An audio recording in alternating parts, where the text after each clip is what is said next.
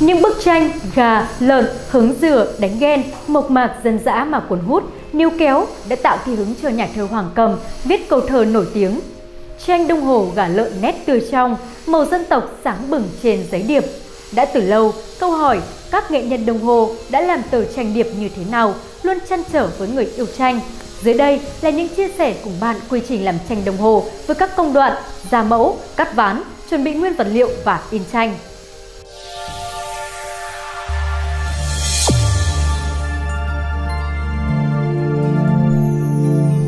1. Ra mẫu Đây là công việc của nghệ nhân sáng tác. Từ xưa đến nay, bao giờ cũng vậy, trong làng chỉ có một vài nghệ nhân ra mẫu. Nghề làm tranh là nghề của cả làng, ông thợ cày, bà thợ cấy, các em thiếu nhi, các cụ già đều biết làm tranh, nhưng là làm những việc như in, quét điệp hay nhặt nhạnh, phơi phóng, chứ không thể sáng tác. Một điều cần nhấn mạnh là cùng được gọi là nghệ nhân, nhưng nghệ nhân sáng tác thì khác xa nghệ nhân cắt ván và lại càng xa hơn nghệ nhân chỉ biết in tranh, cũng có những nghệ nhân làm được tất cả các việc.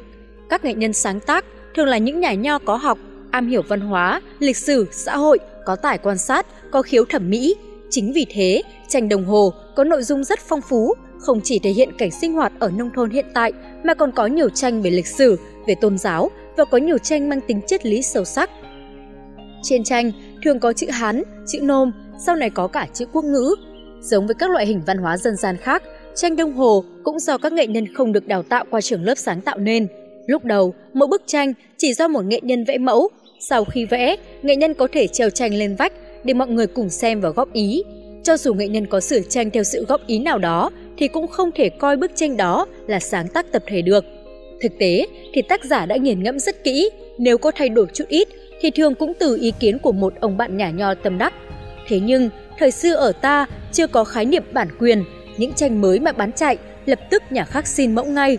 Khi cắt ván, nghệ nhân điêu khắc có thể làm thay đổi chút ít, làm tranh khác với nguyên mẫu, hoặc thời gian trôi qua, các thế hệ sau thêm chữ hay bớt chữ hay thay chữ nho bằng chữ quốc ngữ hoặc ngược lại. Vì những lý lẽ đó, ta thường bắt gặp cùng một tranh có nhiều dị bản.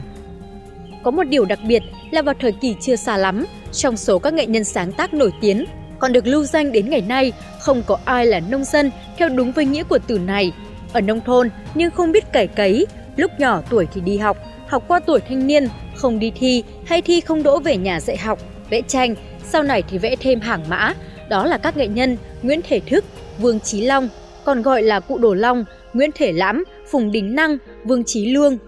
Xưa các cụ sáng tác tranh thường có đôi, như đôi câu đối, có bốn kiểu đôi tranh. Kiểu thứ nhất, hai tranh hoàn toàn đối xứng nhau, đối xứng trục, chẳng hạn hai con lợn trầu đầu vào nhau. Kiểu thứ hai, hai tranh cũng đối xứng trục nhưng trên mỗi tranh có chữ khác nhau, chẳng hạn tranh tiến tài, có đôi của nó là tiến lộc. Hai vị thần đối xứng nhau nhưng chữ trên mỗi tranh khác nhau.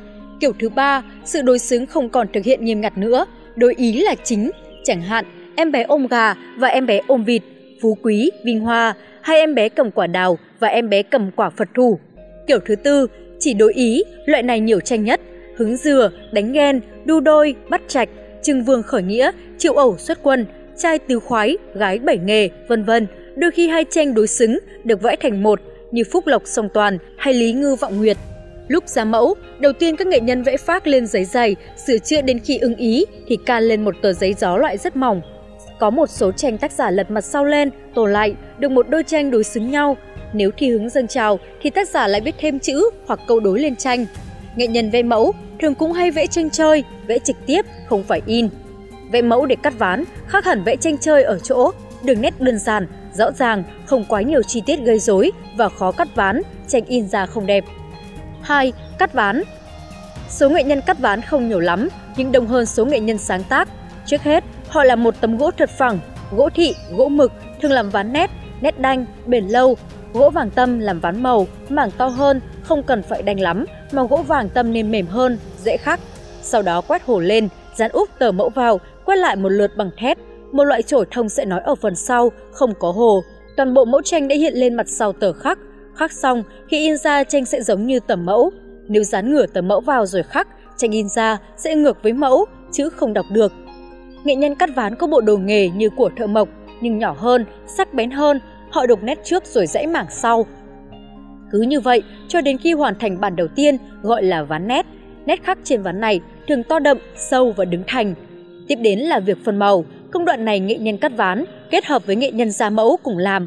Họ in ra một bản nét, dùng bút lông tô màu từng mảng, thường mỗi tờ tranh có từ 3 đến 4 màu và đường viền màu đen. Sau đó, lấy tờ giấy gió mỏng đặt lên trên, tô lại mỗi mảng màu đó một bản, rồi lại làm như với ván nét, được các ván màu. Để các ván này in ra khớp với nhau, người ta để lại ở mỗi ván hai chấm ở bên trái, sát tép gỗ, gọi là cữ. Đến thời kỳ tranh bộ, mỗi bộ có 4 tờ dài, mỗi tờ có khi phải làm 3, 4 ván in như vậy, mỗi bộ tranh có thể có 16 ván. Còn có một loại gọi là tranh chủ, về các đồ thờ cúng, dùng để dán lên bàn thờ, gồm một tờ to, kích thước khoảng 80 x 120 cm và 4 tờ nhỏ 20 x 120 cm. Bộ ván in tranh này có thể tới 24 tấm ván in. Đầu thế kỷ 20, có các nghệ nhân cắt ván giỏi còn lưu danh như Nguyễn Đăng Tụy, Nguyễn Đăng Mưu, Nguyễn Thế Bân, Hà Văn Tư. 3. Chuẩn bị nguyên vật liệu Giấy gió đây là loại giấy được sản xuất bằng phương pháp thủ công từ giấy gió. Nghiên cứu tại các cơ sở sản xuất giấy gió ở Việt Nam cho thấy, về cơ bản, giấy gió sản xuất thủ công không có tác động hóa chất tạo axit trong giấy.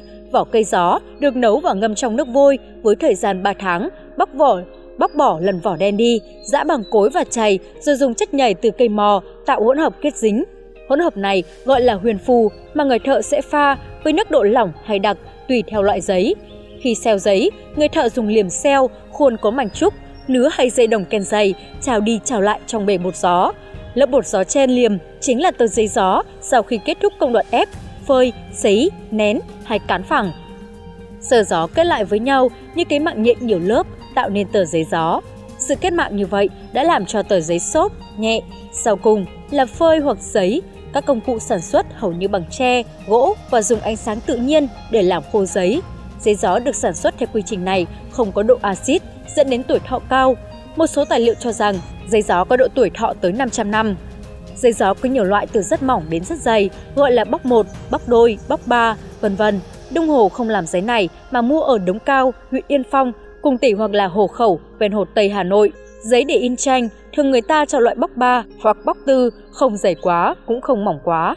Thời xưa, giấy gió thường có khổ khoảng 25 x 70 cm, các nghệ nhân đồng hồ chia thành ba loại theo khổ giấy, tranh phá đôi, tay giấy gió pha đôi, kích thước khoảng 25 đến 35 cm, kích thước khoảng 25 x 35 cm, tranh phá 3, tờ giấy gió phá 3, kích thước khoảng 25 x 23 cm, còn gọi là tranh vuông, tranh phá 4, tờ giấy gió pha tư, kích thước khoảng 25 x 17 cm, còn gọi là tranh lá mít.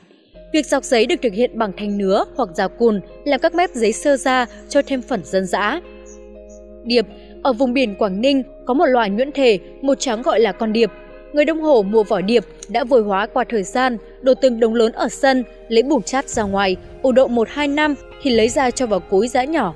Dần kỹ, loại bỏ những mảng to, cứng rồi cho vào bể ngâm vài ngày, lọc một lần nữa rồi bỏ ra đạp bằng chân hoặc cho vào cối lấy chảy xoáy chứ không giã, gọi là lèn điệp. Đến khi điệp quánh lại thì nắm thành từng nắm to bằng vốc tay, phơi thật khô rồi cất đi dùng dần. Khi làm người ta tán nhỏ ra, trộn với hổ nếp và màu, quét lên giấy gió, được một màu nếp lấp lánh vải điệp. Những màu thiên nhiên, màu xanh, vùng đồng bào dân tộc Tây, nùng, có cây tràm vẫn để nhuộm vải, người Đông Hồ mua về, bỏ vào chum, vải ngâm từ vài tháng đến một năm, lọc bỏ cặn, được thứ bột dẻo quánh màu xanh lá cây ra, đó chính là cây tràm mèo.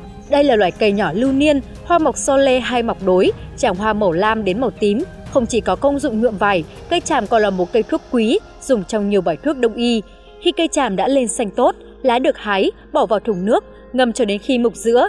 Sau đó, xương lá tràm được vớt ra, nước trong thùng được quấy lên đến khi sóng sánh màu xanh, rồi chờ tinh bột lắng xuống, thì gạn ra, đem phơi khô và cắt thành miếng cho tiện dùng. Khi nhuộm tràm, thường nhuộm lấy tinh bột tràm đã phơi khô, hòa với nước.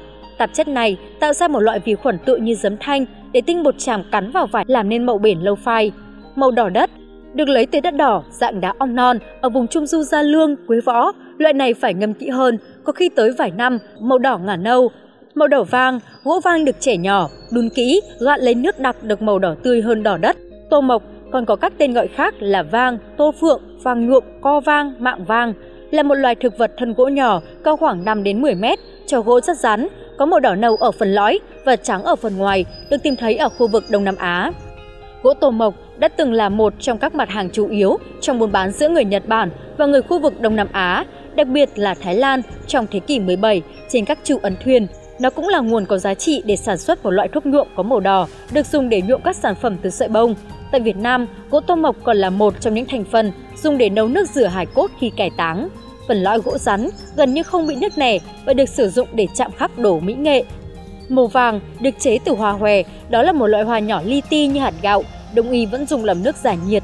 Hoa hòe được cho vào chảo rang đến màu vàng nâu thì cho vào nồi nước đun thật kỹ, ta có màu vàng. Sau này, người ta còn dùng thêm củ nghệ và hoa rành rành làm màu vàng.